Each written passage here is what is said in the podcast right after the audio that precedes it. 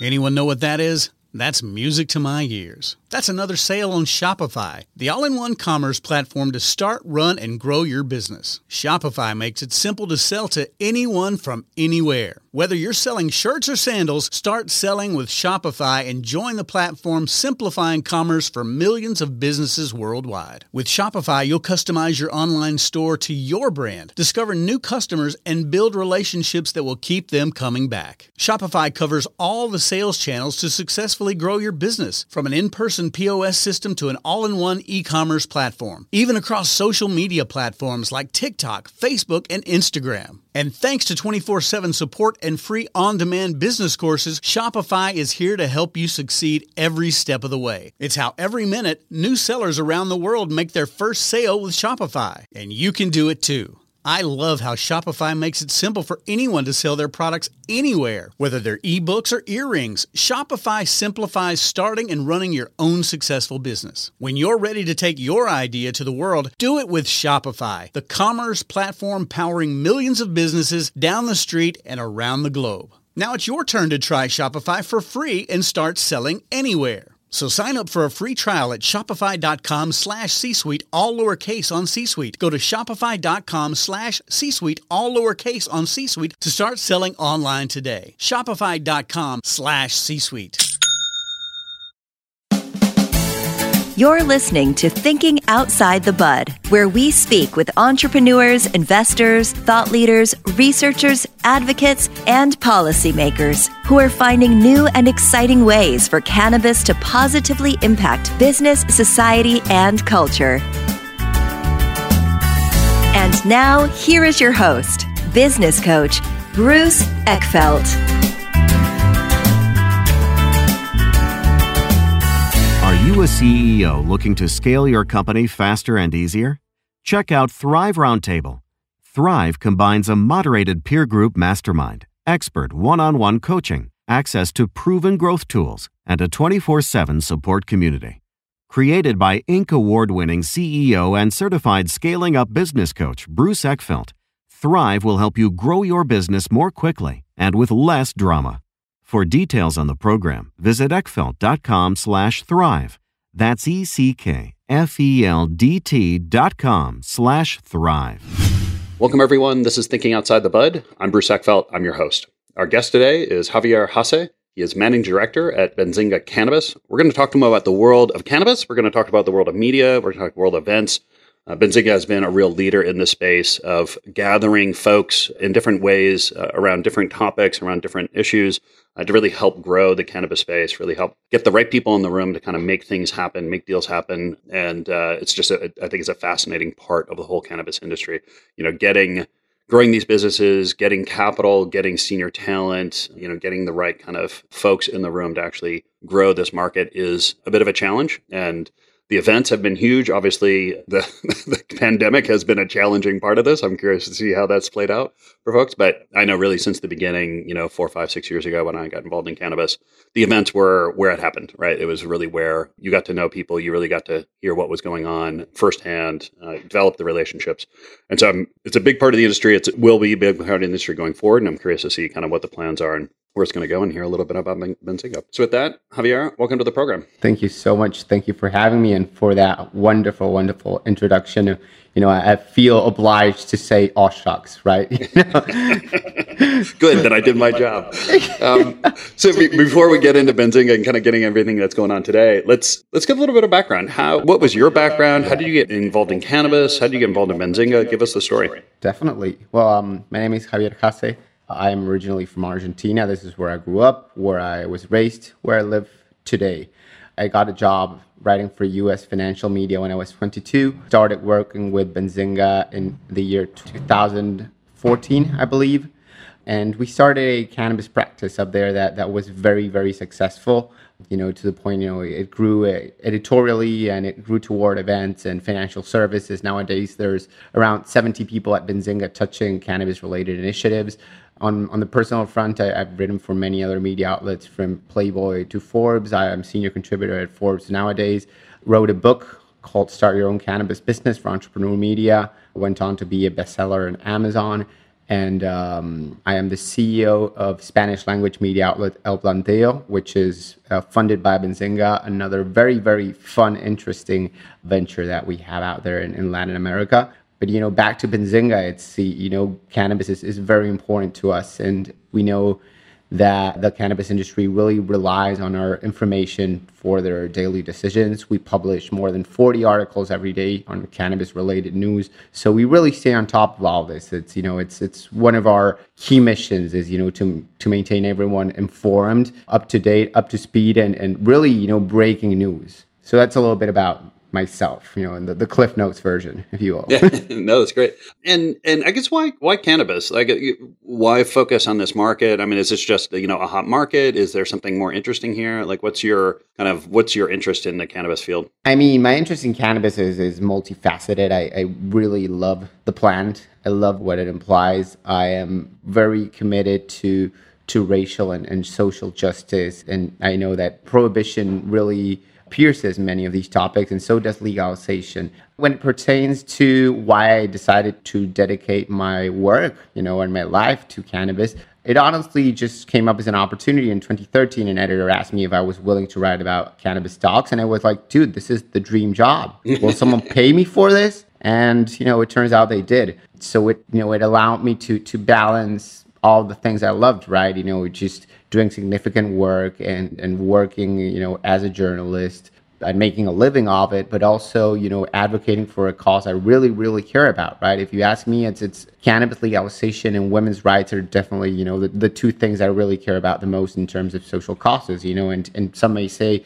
I'm wrong, some may say I'm right, but it's, you know, ultimately it's my prerogative. This is why I care about what I care about. And so working in cannabis is a privilege for me. And again, it's, you know, the famous double bottom line, to me, so enticing, so appealing, right? The fact that this is a job, but it's also something that really adds value to the world, or in a certain sense can help make the world a better place. Yeah. It's, you know, a very rare opportunity. And also, right, like a very rare opportunity in terms of it being a moment that defines history, right, in many ways. Yeah.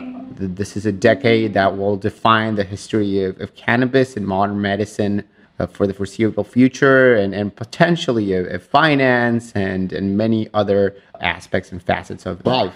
I'm curious. So, I mean, you've been involved in this for a little while. I think you mentioned 2014 was when you started getting involved in cannabis. How have things played out from kind of a content point of view, from an event point of view? I mean, what areas have you been focused on in the industry, and how has that evolved over time?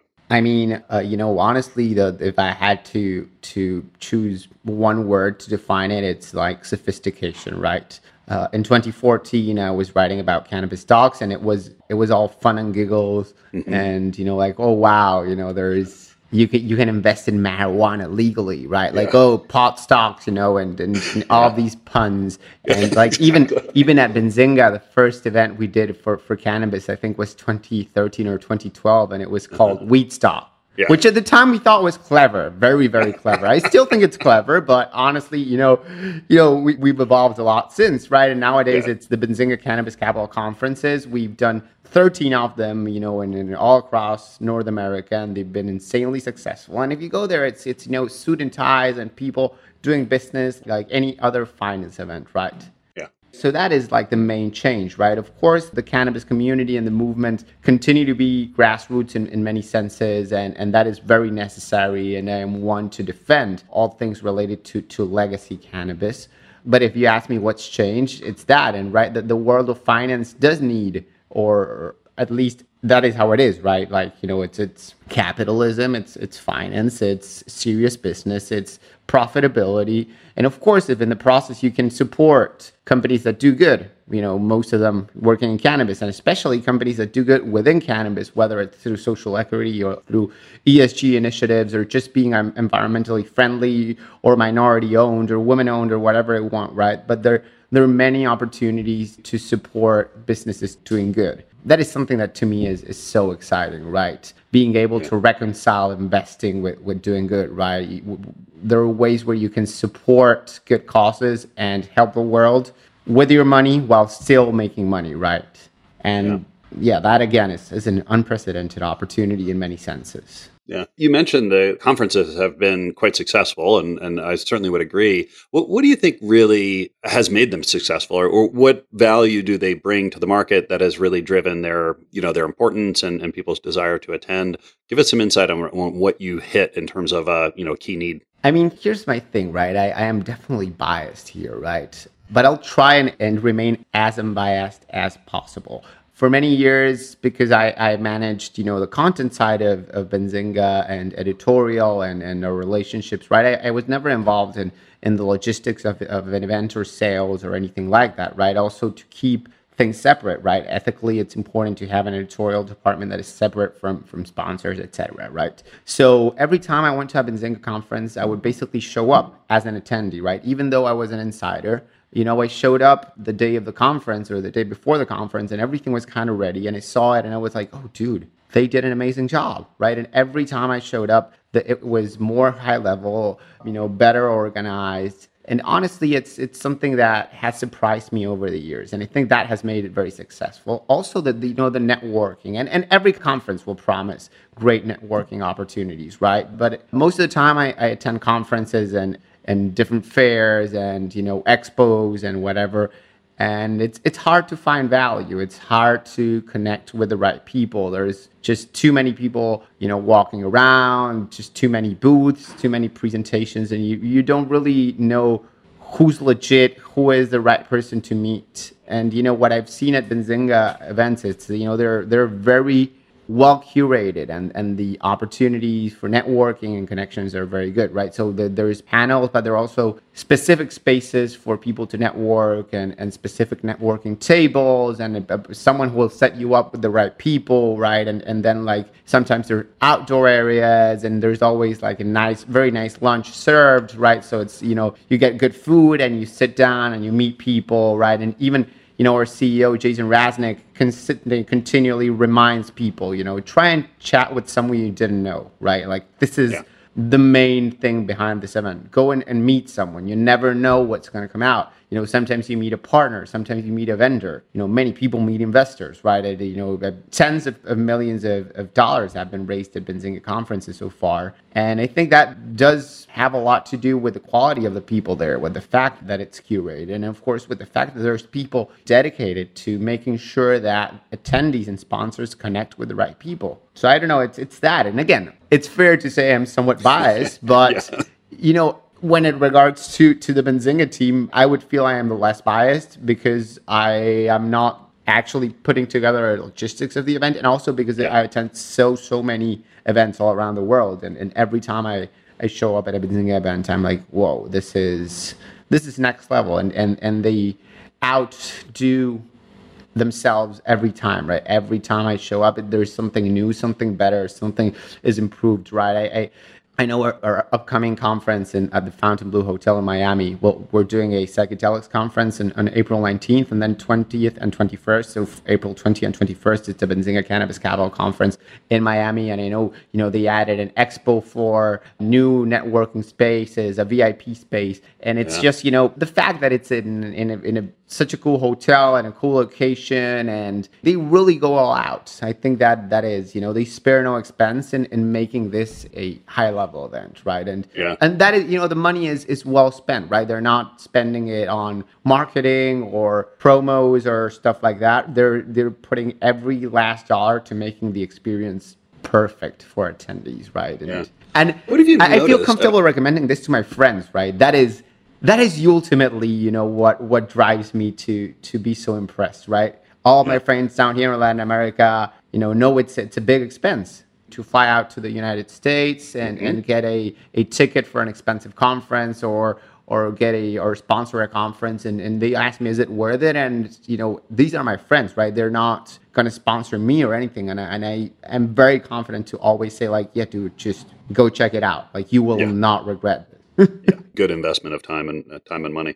I'm curious how things have changed over the years. I mean, you've been doing this for a while. You've done sounds like almost 20 events now, and what have been the trends, or how have things shifted or changed as the industry has grown, as the dynamics of the industry have evolved?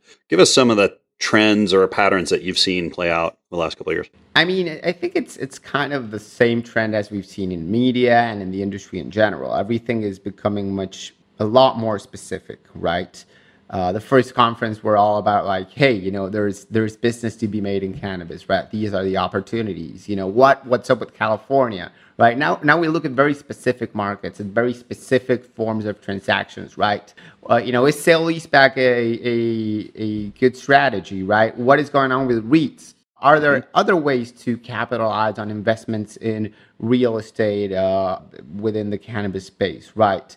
What are some of the trends in M&A that we're seeing? How is capital evolving, right? Why are all of these institutional investors finally getting into the industry? What are they saying, right? All these things have changed enormously, right? First, the first few years, it was smaller numbers, a lot less people, right? More general topics. We're just informing. Everyone was kind of finding out that there was an industry and what the industry could be. Now that the industry is mature, the questions revolve around how do we solve very specific issues? How do we make the industry better? How do we ensure that we are fulfilling all these or living up to all these promises that we made around social equity and inclusion and fixing or undoing some of the harms of the war on drugs, right? Yeah. Because, it's easy to talk a big game, but then in reality, what did happen was that the cannabis industry ended up being controlled once again by Anglo-Saxon Americans, if you will, right? Not minorities. I was trying to find a word that, because, I want to be careful with that. But my point remains. It's you look at ownership in the cannabis industry, and, African Americans and Latinos have very low ownership levels. Women, who once were more fairly represented in the C-suites of cannabis companies, are now highly underrepresented, right? And all these are the kinds of discussions that we're having. What can we actually do? Versus at first it was just the promise that we would do it, right? And now it's okay, it's happening. What needs to be done, right? Yeah. I guess what are your goals with the conferences? I mean, obviously you're you're there to bring the companies together with investors and other folks that are involved in kind of the business building process and developing the market for this stuff. But beyond just facilitating transactions or facilitating kind of introductions, what do you really hope to achieve with these conferences? I mean, they're really mostly about thought leadership, right? About setting the tone for what the discussion will be in relation to cannabis business and finance throughout the year, right? And getting the right people together. There are so many conferences out there, so many events out there, and people increasingly need to skip most events, right? You just can't be everywhere all the time, and you can't just be gallivanting around the globe. You need to actually do business, right? Your investors will want to see you at some events promoting the business, but ultimately your investors will want to see you as CEO running your company and making it better, right? So what we hope to achieve is, set up the perfect environment for people to come over 2-3 times a year and do all of their networking and capital raising, in one sitting. That is how I see it, right? And I'm sure, different people at Benzinga have different objectives in mind in relation to this, right? Both corporate and personal, right? For me, on the personal level, right, it's a great place to meet new people, to meet new sources, to understand the trends in the industry, to understand where money is flowing, where money is missing, right? But ultimately, these conferences and events serve many diverse objectives depending on what you're there for, right? Some people go for the education, right? The panels. Other people go for the networking. Other people go for the capital raising. Other people just go to figure out what they want to do, right? Others go to identify investment targets, right? So it really serves many different purposes depending on who it is attending or who it is that is attending. But also, I think many of these solutions and offerings are tailored to the nature of the attendee, right? That is why if you go to the website, you'll see different passes for different sorts of attendees, right? It's not the same if you're attending as an investor, as an entrepreneur, as a service provider, right? The offering is different in terms of, what we think will be of value to you. And that is what the team tries to deliver. And again, in my experience and in my opinion, incredibly effectively. We're going to take a quick break to hear some words from our sponsors. And now back to our program. And so I'm curious how you kind of navigated pandemic. You know, I think everyone that involved in the event space obviously was thrown off by it. I'm curious how you maintained or what was sort of maintainable, given that the cannabis market was still pretty frothy even through the pandemic. But, you know, the physical gathering wasn't happening. And then how do you see this as being like, are we back? Are people, you know, full on doing events, or is there any kind of hangover still from pandemic? I mean, so throughout the pandemic, right, there's a few things to highlight. First off is, of course, if Benzinga's business relied solely on events, it would have been a very tough year. Fortunately, we have many different revenue streams, and that was, of course, validated by the acquisition that Benzinga was acquired only a few weeks ago at a $300 million valuation by Behringer Capital, a very well-known investment fund. So, of course, you know, throughout the pandemic, we continued to drive revenue through other verticals, but also, fortunately, we were very effective and efficient in transforming our in-person events business into a fully virtual events business that was not only broadcast, but also offered a bunch of networking opportunities online. And they worked out very, very well. And, you know, one of the things that I see as a change is, you know, we moved to a hybrid model, I think, you know, forever for most conferences, right? Like following a pandemic like the one we experienced, people expect things to be live streamed, available online either way, right? So I think, you know, that is one of the major changes. Returning to in-person events, however, was very, very cool. We did one late last year in New York City in Times Square at the Marriott Marquis, and it was awesome. Honestly, it was great to see people back in person. And, you know, we're really hoping, expecting that our upcoming Miami event on April 20 and 21st we'll go back to seeing the dimensions that we saw pre-pandemic and even more. Of course, everything, you know, nowadays requires very strict protocols when it comes to healthcare and, you know, vaccination status and stuff like that, right? We always want to be careful that people are safe at any of our events. We take all this very seriously, right? And how we go at organizing in-person events, right? And I think that is also something that really changed throughout the pandemic, right? People really value their time much more and really think more carefully before hopping on a plane, going through an airport, going to a gathering, you know, a big gathering of people. And what I'm hearing on the personal front is, you know, a lot of people were saving that opportunity to go to the Benzinga event, right? Like, yeah. I asked them, are you going to this conference? Are you going to this event? Are you going to this, you know, even non-cannabis events, like very mainstream events. I asked them, are you going to this very mainstream event? And they go like, no, I mean, I really don't feel like seeing so many people. I'm saving myself for the Benzinga conference because I know, like, I go there for 2 days, 3 days. I spend 3 days in Miami and I accomplish most of my objectives. Yeah. And so what's the plan at this point? So what does 2022 look like, 2023, in terms of the events that you're going to be focusing on, topics, you know, formats? What's in your pipeline? I mean, we're, as you know, we're doing this cannabis event in Miami. We're also doing a psychedelics event the day before our cannabis conference in Miami as well. In September, we'll be doing another cannabis event on the West Coast in California, and we'll also be hosting our inaugural Benzinga Cannabis Awards there. Not awarding flower or products. Not that I don't love it, right? But there's a bunch of those awards. These are awards focused on business, on leaders, on innovative leaders, on good M&A strategy, on good investment strategy, on the best deals, on change makers and people moving the industry forward, right?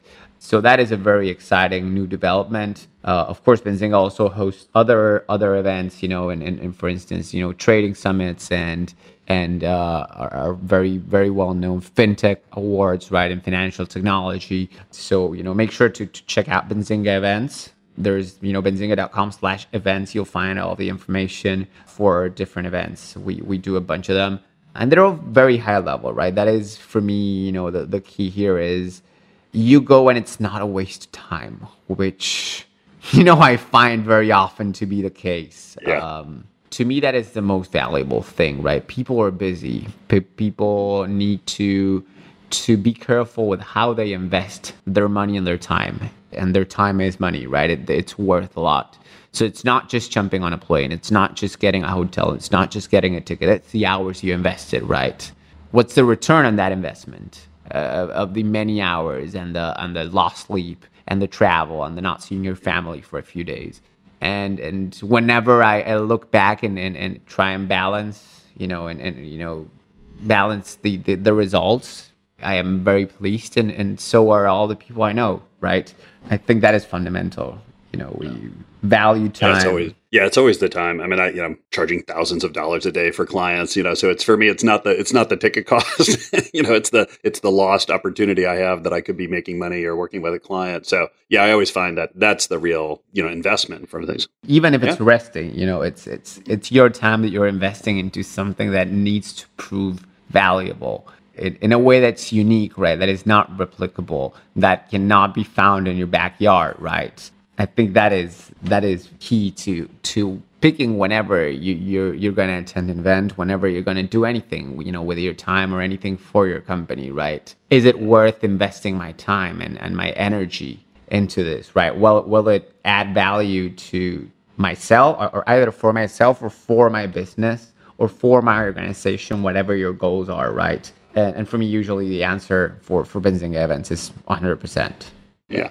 What are some of the topics that you see kind of coming up in 2022 or 2023? Like, what are the issues, things that you suspect are going to be, part of these discussions, part of the conversations around the tables? What are the things that you anticipate being kind of on the top of the list? I mean, honestly, a lot of the conversation right now that I see or that what I'm hearing is related to, for instance, valuations, right? And how markets have finally adjusted. We saw a pretty long period of exuberance in the cannabis industry of equity valuations that were not necessarily justified by fundamentals. We saw a very big correction that was also, of course, some might say disproportionate, others might say justified. But, now we're seeing much more reasonable, if you will, valuations in line with the wider markets. So I see a lot of that as a big discussion. Of course, also in relation to this, the move from equity financing to debt financing, right? The rise of debt as an instrument in the cannabis space. Not surprising to continue to hear a lot of discussion around banking, right? And financing in general. Consolidation is always a topic in discussion, right? For me, I am always obsessed with international markets. The U.S. market is huge, right? The U.S. market opportunity is massive. Even the California opportunity is massive, right? And I often hear people saying, oh, why would you focus solely on California? That is stupid.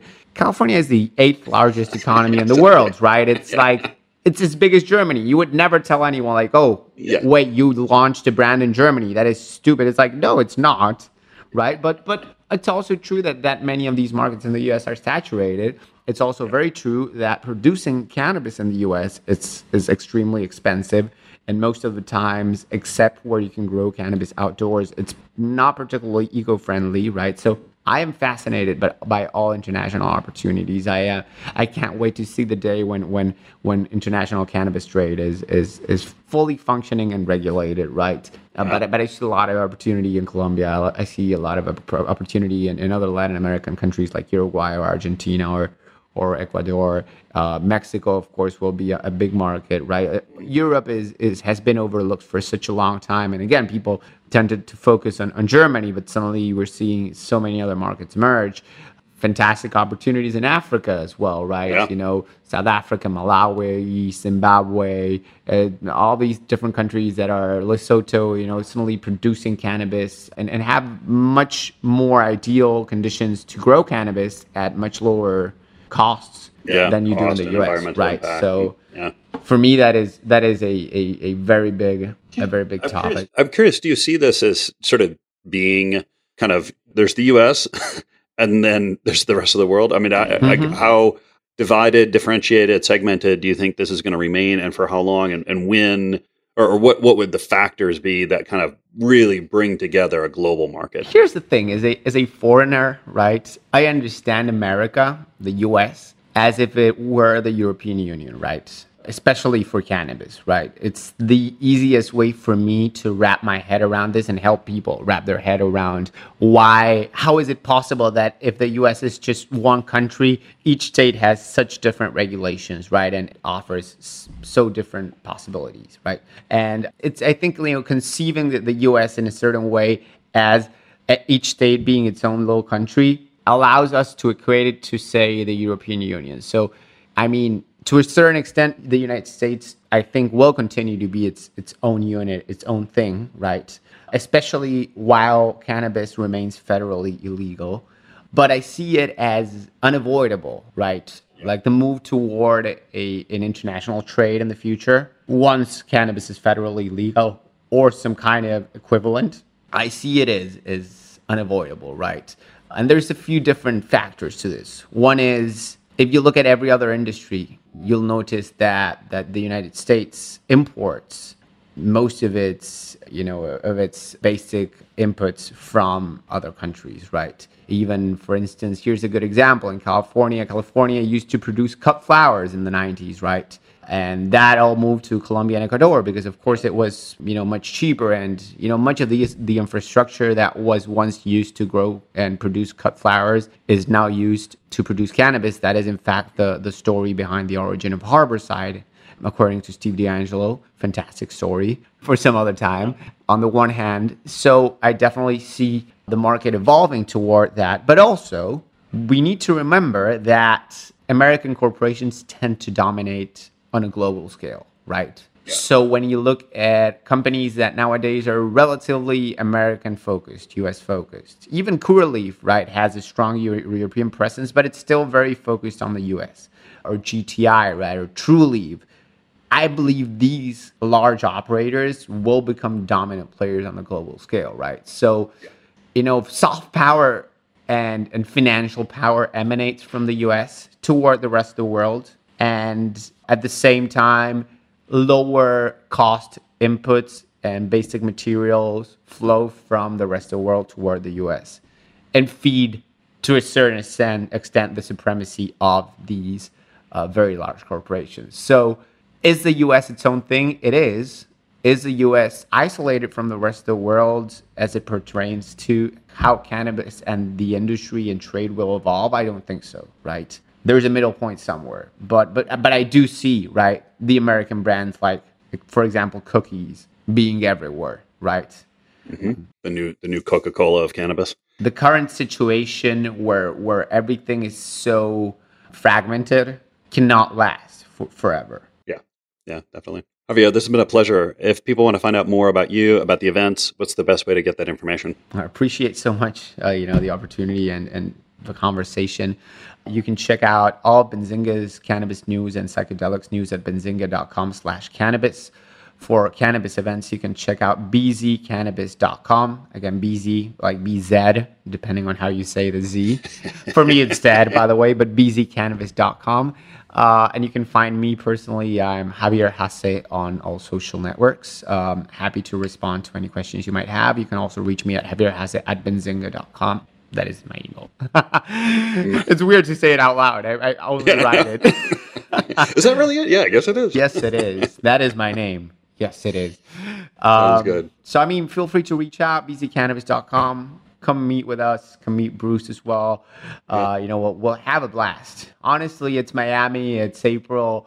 You know, it's what else can you ask for than to be able to make money, network, and talk cannabis by the sea. Yeah. Like, what? It's a beautiful, beautiful facility, too. I've been there many times. So, you know, what a surreal thing, right? What a surreal time to live in where weed is a job, where cannabis and suits and ties goes together, and where we're hosting a marijuana event at the Fontainebleau Hotel, right? You know, a hotel that is traditionally known for, you know, Frank Sinatra, and, you know, it's a new world. It is. It really is. It really is. I'll make sure all the information in the show notes so people can get that. Encourage everyone to check it out. Javier, this has been a pleasure. Thank you so much for taking the time. Thank you. That's it for this episode of Thinking Outside the Bud. Be sure to subscribe using your favorite podcast app so you don't miss our future episodes. See you next time. You've been listening to Thinking Outside the Bud with business coach Bruce Eckfeldt. To find a full list of podcast episodes, download the tools and worksheets, and access other great content, visit the website at thinkingoutsidethebud.com. And don't forget to sign up for the free newsletter at thinkingoutsidethebud.com/newsletter.